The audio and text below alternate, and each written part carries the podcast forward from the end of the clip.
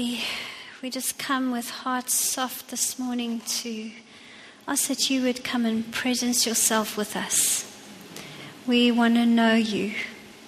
We want to know you more and more. And we just ask, Lord, by the simplicity of preaching, just as you've washed us with the words that Nick has spoken, we pray that you would continue just to massage your truth and your life into our hearts as we open our hearts to you.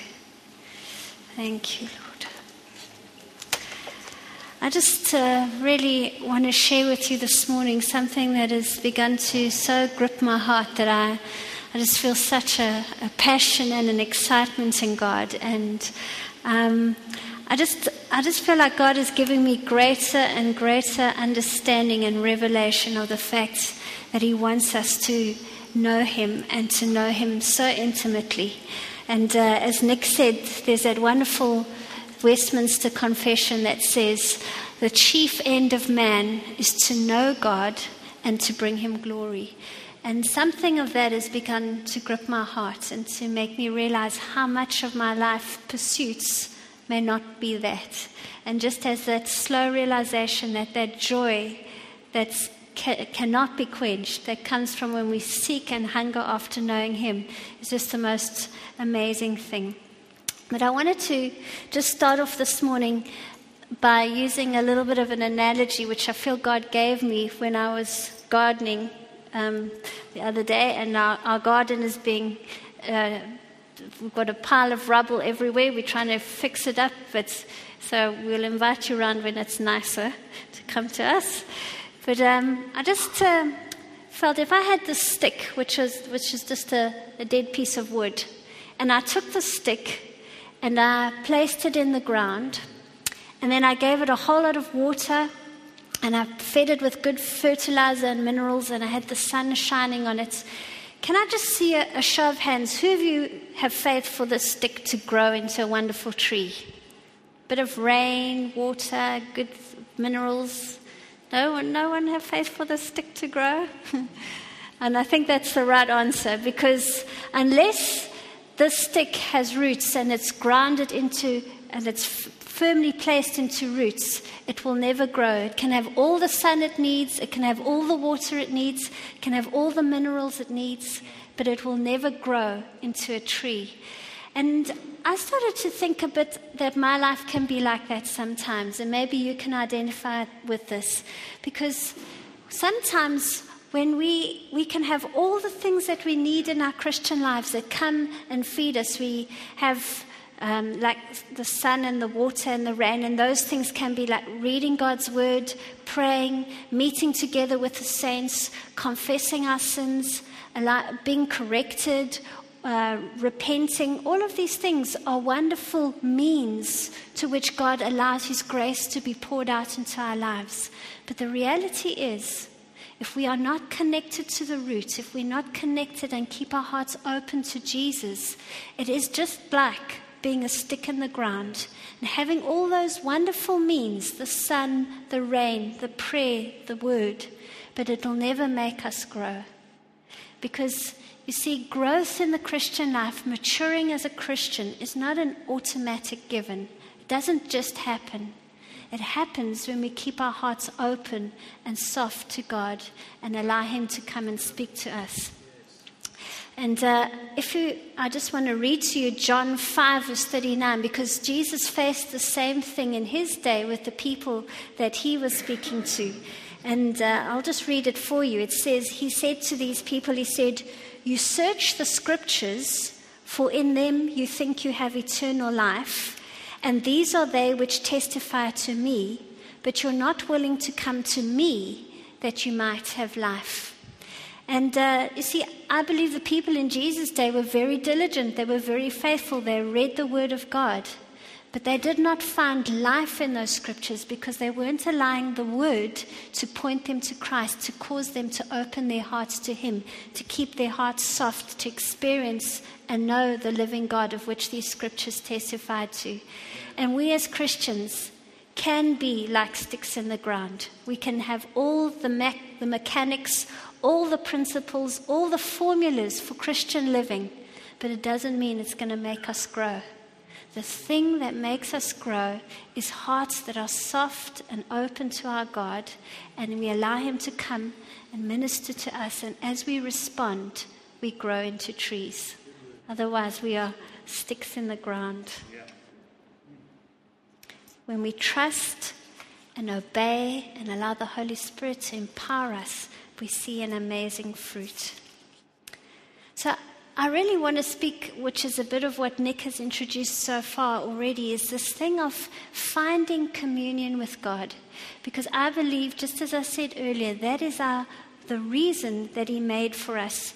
You know, I think our, our lives find true meaning when we understand our purpose. Sometimes we're just not sure why am I here? What why do I have to get out of bed in the morning? What's the thing that keeps me going? And you know, for most of us, we'll find a reason, we'll find a purpose, but it might not be the noble one for which God has made us for. And it satisfies for a bit, it keeps us going for a bit, but it usually drives us to the end of just feeling burnt out because it's not our true destiny. Our true purpose for which He made us is that we were made to know Him and enjoy Him. And uh, Thomas Carlyle, a, a Scottish satirist, he said, A person without purpose is like a ship without a rudder, a homeless wanderer, a nothing, a no man. And uh, quite sad to think that we as Christians can sometimes describe ourselves like that. We know Christ, but yet He wants us to go deeper. He wants to have that, us to have that sense of purpose, to know Him. One of my favorite verses is from when Jesus said this Eternal life is that they may know me. And that word know is the same word that is used in Genesis when it says that Adam knew his wife Eve. It speaks of that intimate knowing, like Nick was speaking about earlier. That is what eternity is about. That is what know, having eternal life. It is knowing God in such an intimate, vulnerable, uh, open hearted way, without any walls, without any defenses. This is the knowing of God. This is our eternal life. And if you can just turn with me in your Bibles to Romans chapter 5. So, Romans comes after Acts and before Corinthians. If you can just turn there to Romans 5.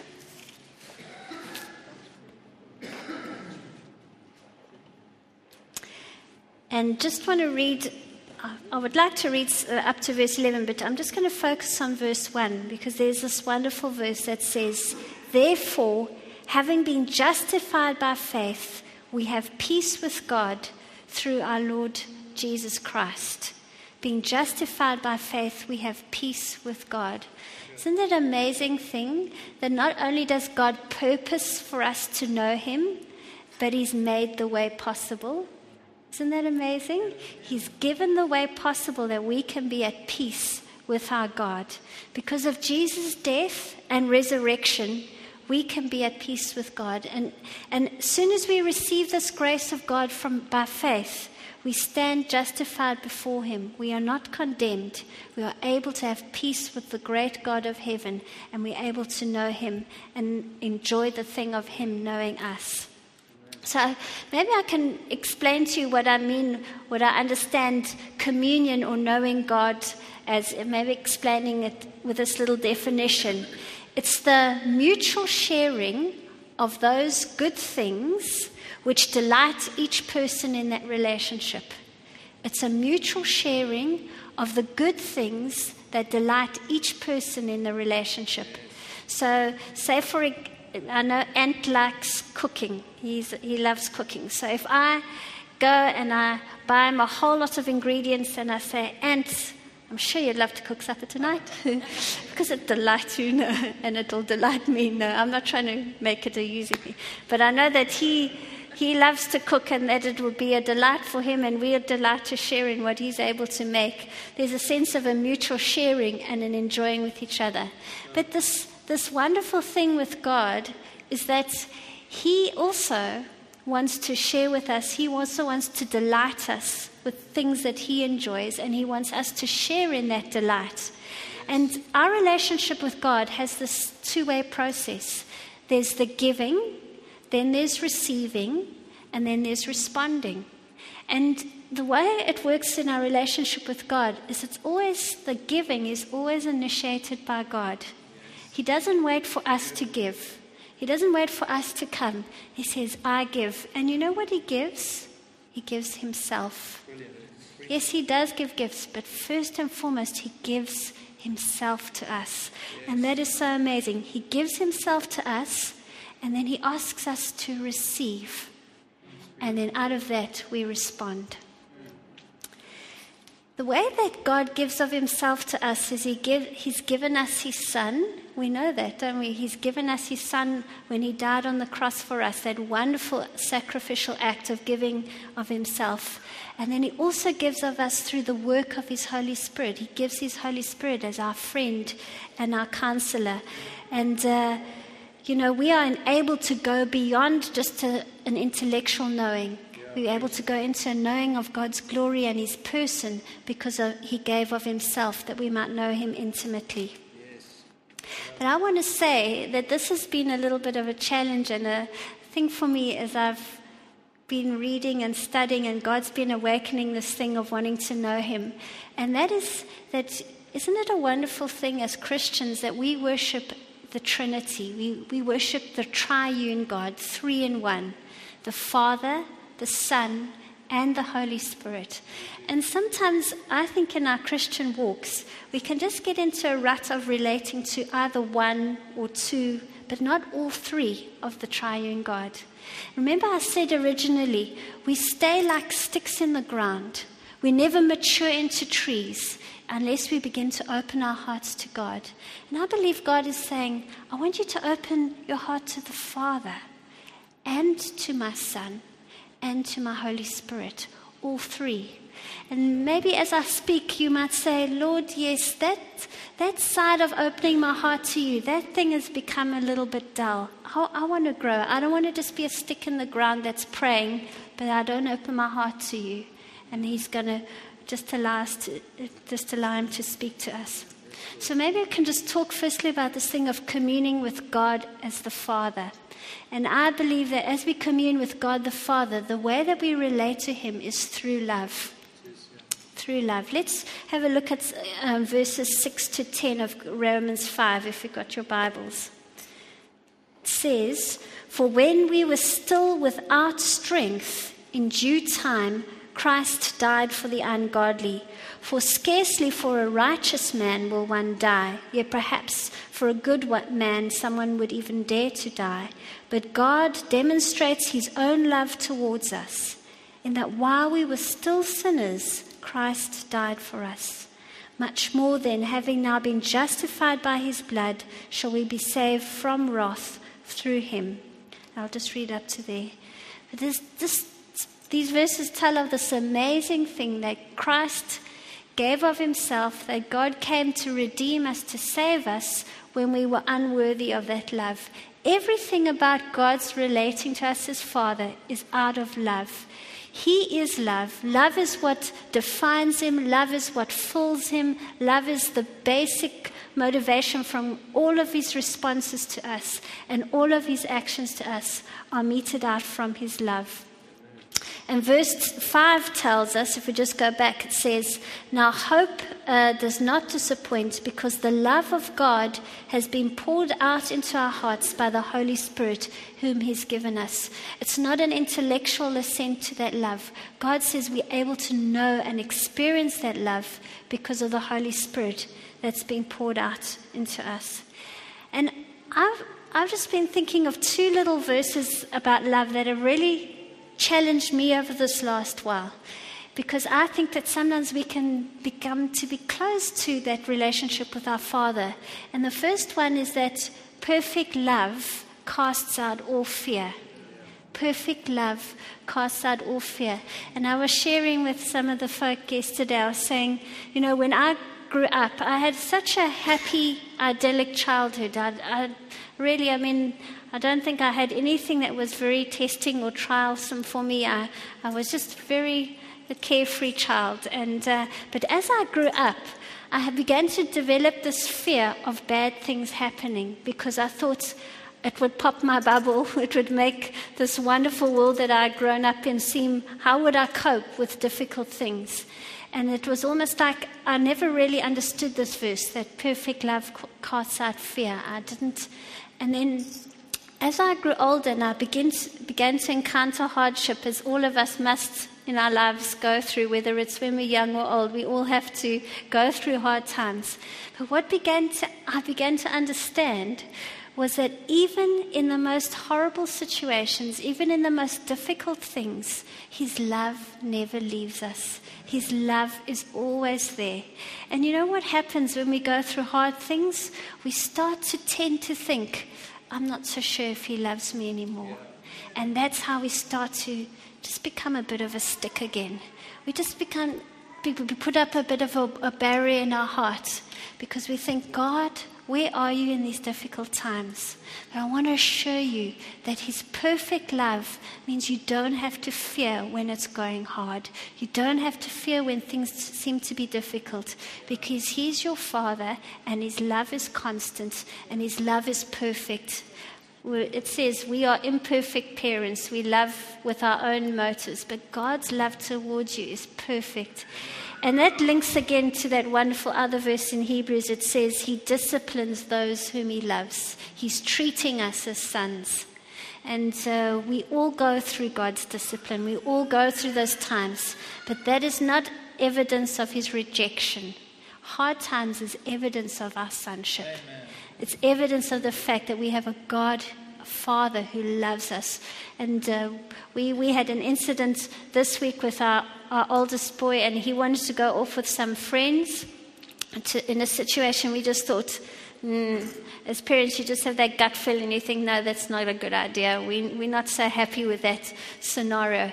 And it was very hard for, for Matt because he had to go to his friends and say, My mom and dad say I can't. And you can imagine the rejection, or the, they could have got all funny with him. But, you know, as a parent, we just had to do that. And, and Uh, you know, that was out of love. We said, you know why we're doing that? Because you're too precious to us to allow, for us to allow you to be in that situation.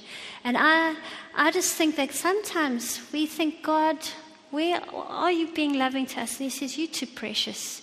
You're too precious for me not to allow you to go through this difficult thing. You're too precious for me to allow you to go into that situation. And we need to maybe when, when the, the walls start closing and the heart starts closing, maybe this is a point we need to start saying, Father, maybe I've stopped believing that you love me.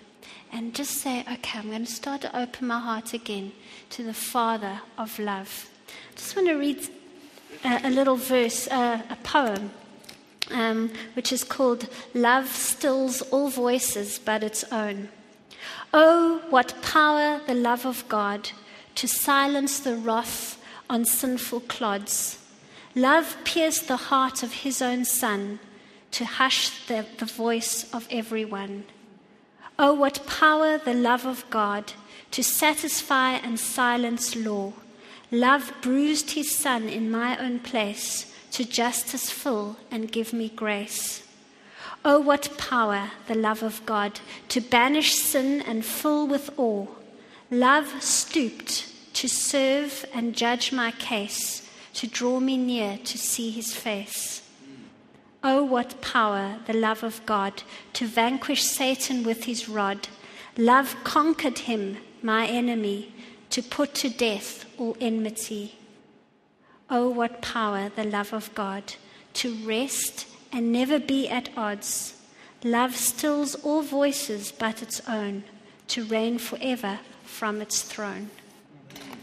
So, even as I'm speaking, I just feel this morning God is just wanting to, as He speaks, if that's the part of your heart that's closed, say, God, I want to know you as the Father who loves me.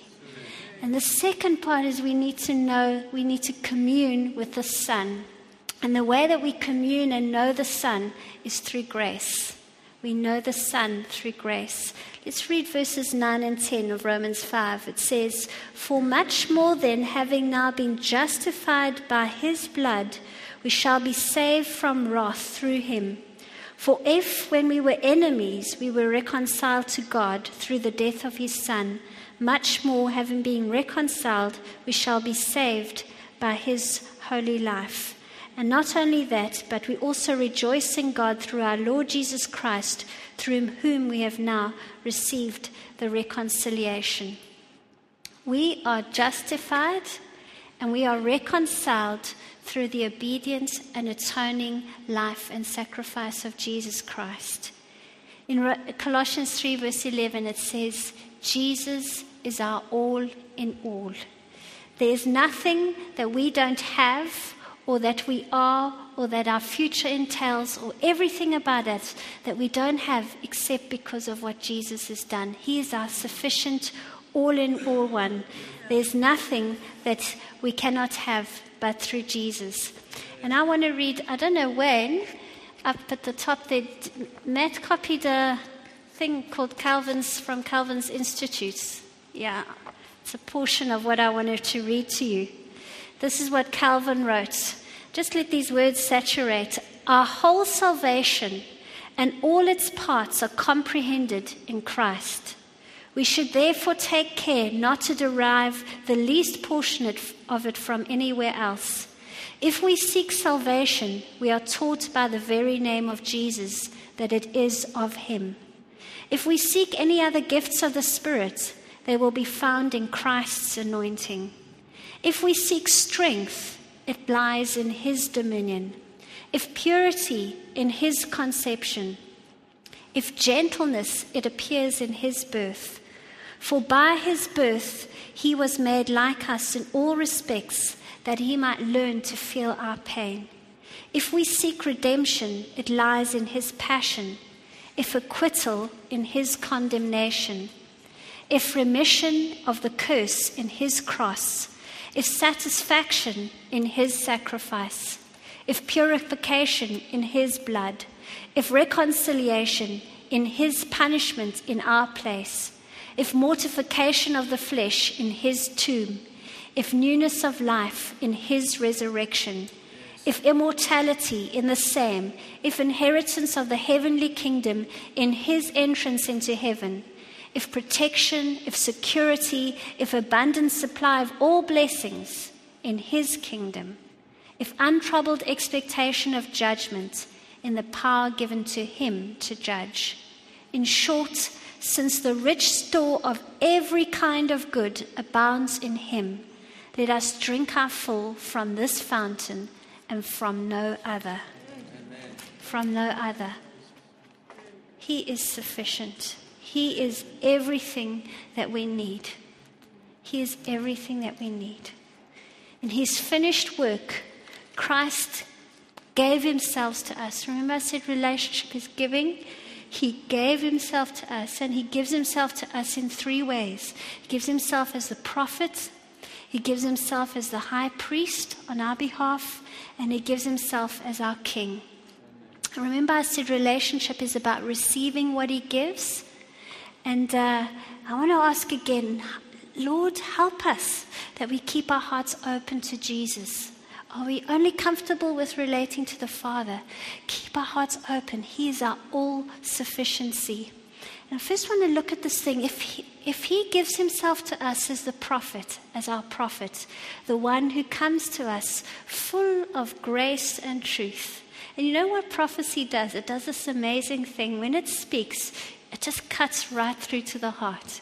And that's how Jesus comes to us. He comes to speak right into our hearts, and He speaks through His living word. And you know what? When we receive the way He speaks to us, then our right response is to say, Lord, I respect and I, I yield myself to the authority and the sufficiency of your word, of who you are. You are all sufficient, and your word is all sufficient, and I yield myself to that because you are full of grace and truth. And then Jesus also gives himself to us as the great high priest who sacrificed himself for us and he intercedes for us. And, uh, you know, sometimes we can think, God, this is too difficult, things are too hard.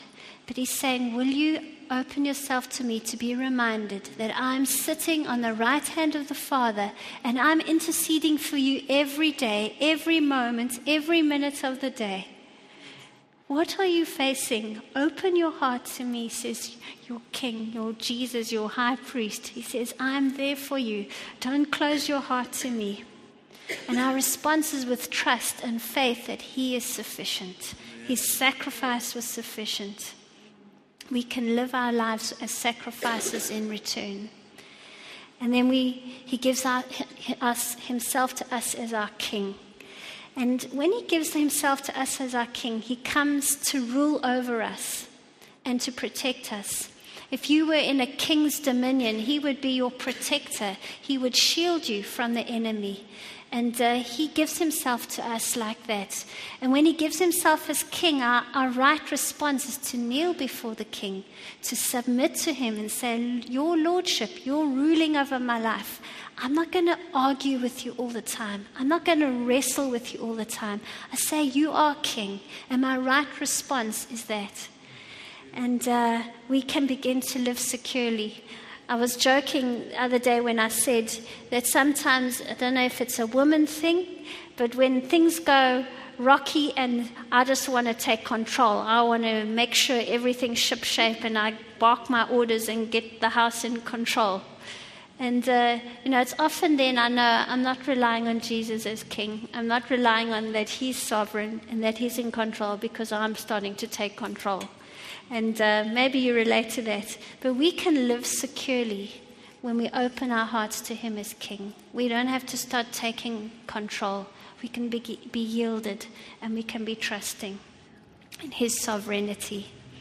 So we, we relate to the Father through love we have communion with the Son through His grace that He's given us as a prophet, as, he's, as a priest, as a king, how He's given Himself, and we respond to that. And then we need to communion with God, the Holy Spirit, through the comfort that He brings to us. You know, I, I believe that we can know the authority of God's word and we can know the authority of Christ in our lives in an intellectual way and never, ever really experience it. We can give a mental assent, but God wants it to go from this place to this place. And that's the wonderful role of the Holy Spirit. He's the one who enables us to experience Christ's power and Christ's authority in our lives. Um, I really uh, when I was uh, preparing this course, the prophetic course that we ran last term, I was reading from Greg Haslam. He, he's uh, the pastor at um, Westminster Chapel, and he's written a wonderful book, Growing in the Prophetic. And he just said this very interesting thing, because we were working with the gifts of the Spirit, is um, that spirituality and maturity are not the same thing. That you can be proficient in many spiritual gifts but that does not make you mature and growing in Christ. Is it possible that we can prophesy and be a stick in the ground? You kind of think, how is that possible? But God is saying, I don't want all your gifts and you to be manifesting my gifts. I want you rooted in me. I want you so deeply rooted in my Holy Spirit and to love me and to know my Holy Spirit. And then those things will be a wonderful outflow. Those will be the beautiful fruits of that intimate knowing. Because I've seen in my life, sometimes I've prophesied, and then the little attitude that comes with it, I think, you operated in the spirit, but the maturity there was very lacking. And, and it is possible, but God wants us to have both together. He wants us to operate in both. And uh, we can cooperate and respond with the Holy Spirit as we begin to understand how He works, how He gives Himself to us. And I just want to look at eight little things just before closing of how the Holy Spirit works with us and how we can receive that and respond. Does that make sense? You know, I've, I've been uh, I've been through my church experience in growing up. Uh, when I was a, a, young child, I grew up and was saved in the Church of England, or the Anglican Church, and I had an amazing experience of the Holy Spirit, and it was a very open church to the Holy Spirit.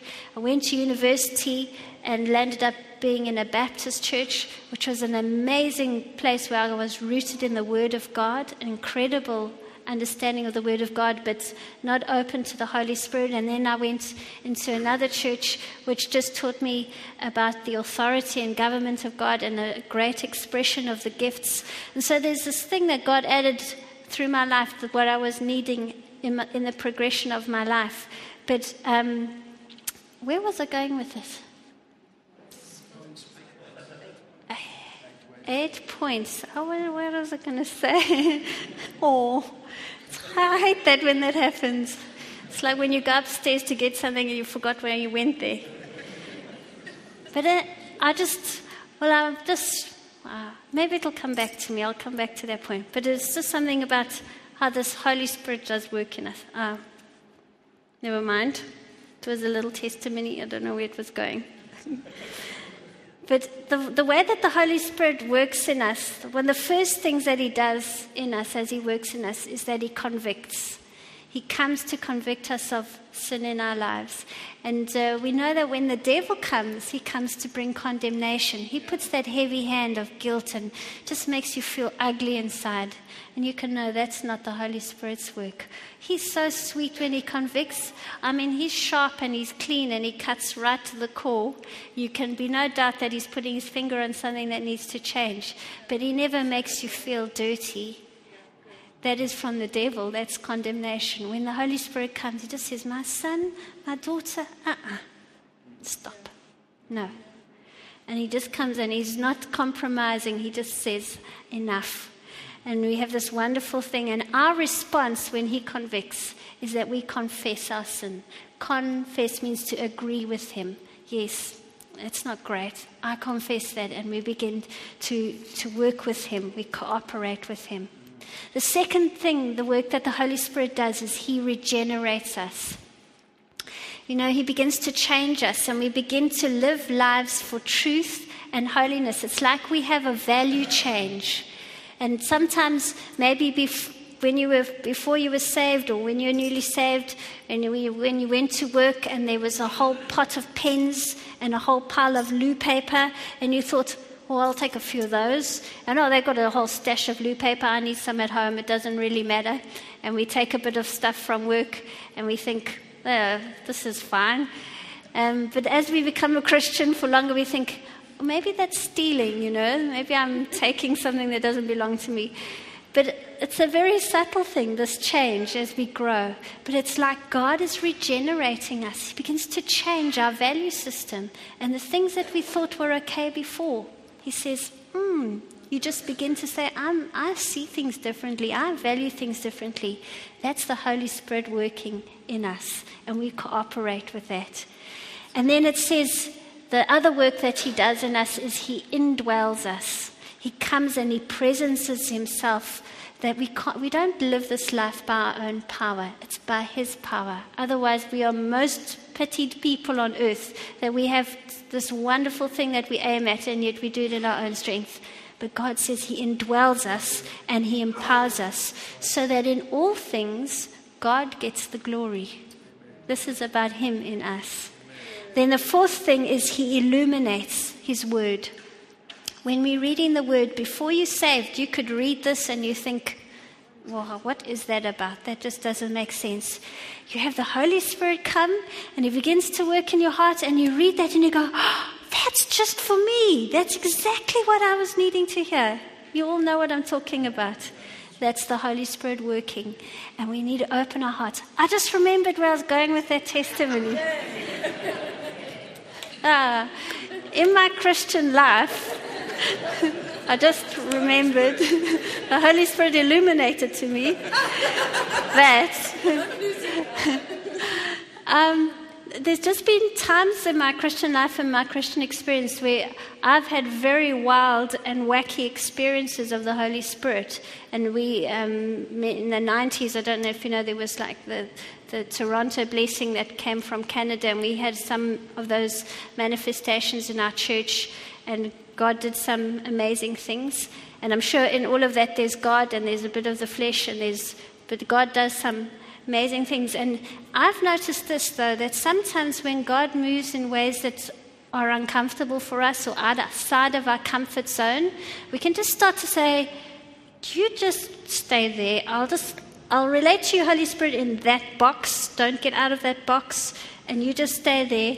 And uh, I was just feeling that sometimes we're sometimes more comfortable with the Father and with the Son, but the Holy Spirit, will will open our hearts to Him, but not too much. He must just stay in a little box. And I, I just feel like we need to uh, just be a little bit wild with the Holy Spirit. I'm not talking about being weird. I know we can all, there's weird stuff, and that's usually what puts us off. But just that sense of saying, God, just what you want to do in me, I give you free reign. I don't care what people are thinking right now. If you want to come and speak to me, if you, if you start, if I just start crying because you're moving on me, that's okay. Just that sensitivity to the Holy Spirit to say, I'm not going to box you. Anyway, that's where I was going with that. But let's get, the, so the work of the Holy Spirit, fourthly, fifthly, is that He anoints us. And, uh, that is His wonderful when He comes in our times of worship and we're able to pour out an affection to Him that is so pure. It's not anything that's our effort or our stirring up. We're just able to worship Him from this overflow of His wonderful anointing in our lives, a holy affection for Him. And then, sixthly, He sanctifies. And we can cooperate with the Holy Spirit. It means He's changing us from one degree of glory to the next. And the way that we respond when He begins to sanctify us, we repent. So we say, He says that thing there, He convicts us, that thing needs to change. And then we respond by saying, We repent. We deal an axe blow to that sin in our lives. And uh, we begin to live a life of devotion. And we allow the fear of God to be the thing that compels us. We just say, God, I just want to please you. That's what happens when He starts sanctifying us. I just, out of awe for you, I just don't want to carry on doing this anymore. I don't want to carry on speaking like this. And it begins to change us. And the seventh thing, the work that the Holy Spirit does, is He comforts us. I'm sure that all of you here, in, a, in your darkest moments, have felt His comforting presence. Through our deepest trials, he is there. That is the work He's doing. He's comforting, standing alongside. And we know that it says of Jesus that He sympathizes with our weaknesses. He doesn't cast us aside. He knows when we struggle because He was tested just as we are. And and he says, No temptation is, that is not common to man that he did not experience. And you think, I'm the only one who's going through this hard thing. I'm the only one facing this kind of temptation. I want to encourage you that the Holy Spirit, He doesn't pander to our sin, but He sympathizes with us in our weakness and He helps us overcome and He stands alongside, or whether it be a difficult time. And the eighth thing, the work that the Holy Spirit does, is He seals us.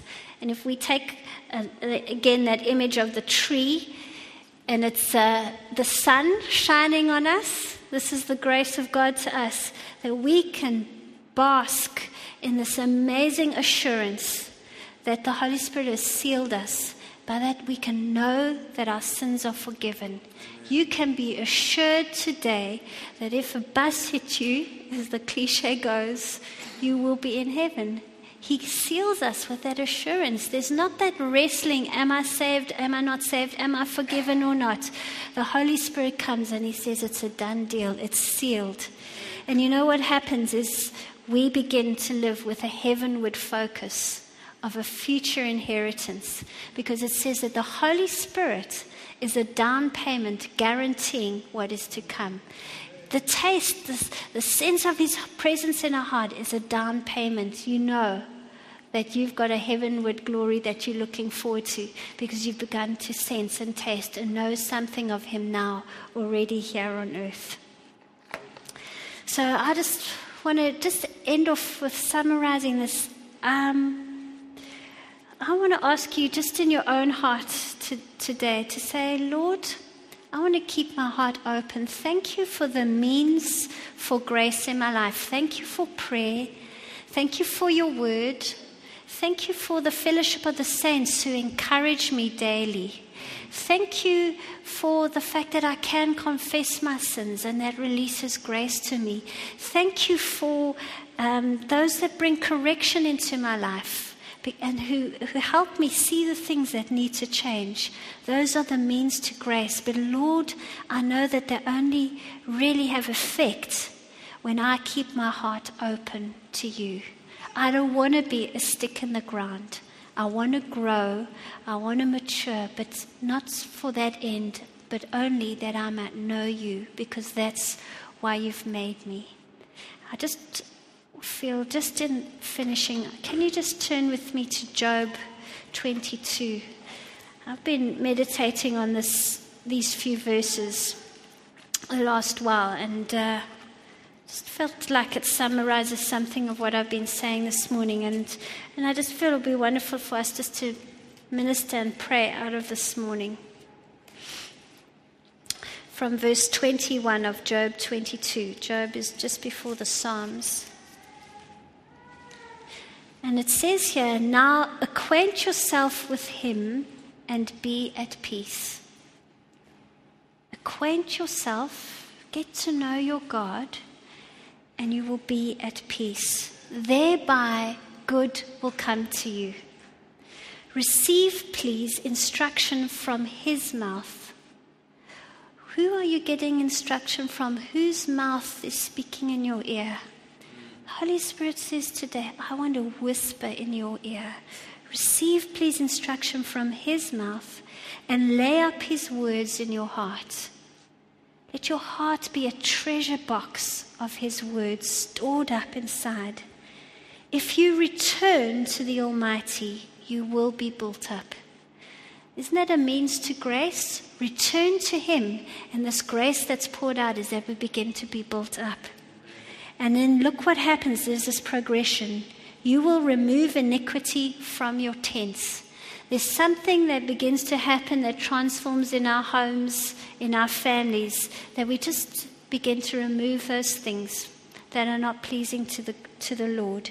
You will lay your gold dust, your gold in the dust, and um, the gold of Ophir among the stones of, brook, of the brooks. Nick spoke earlier about those things that are our little idols.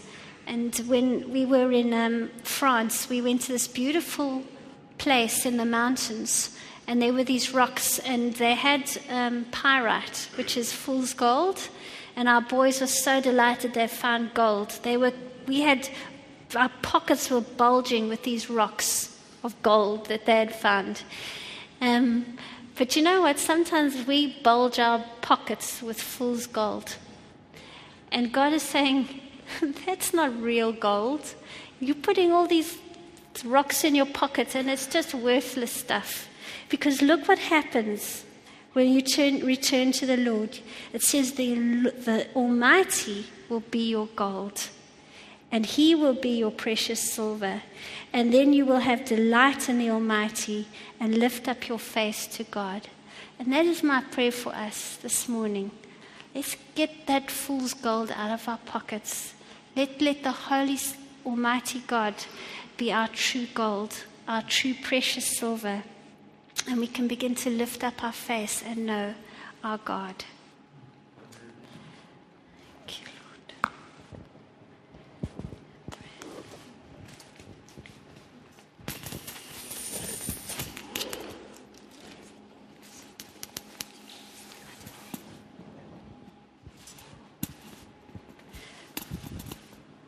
Just in praying this morning and yesterday, we there was just something of a sense of there are things that come in and begin to block that openness to God. And one of the areas I've just been feeling in the Holy Spirit, just a sense of, is the word disappointment.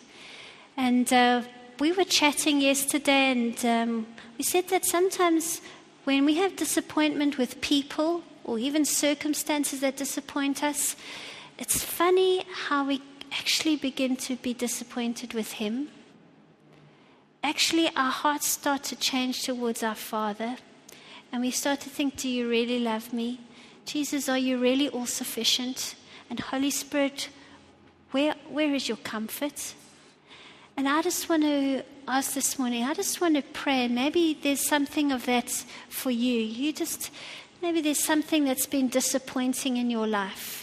And maybe you aren't even aware of that. But if the Holy Spirit is showing you that, it might be with people or circumstances that haven't worked out.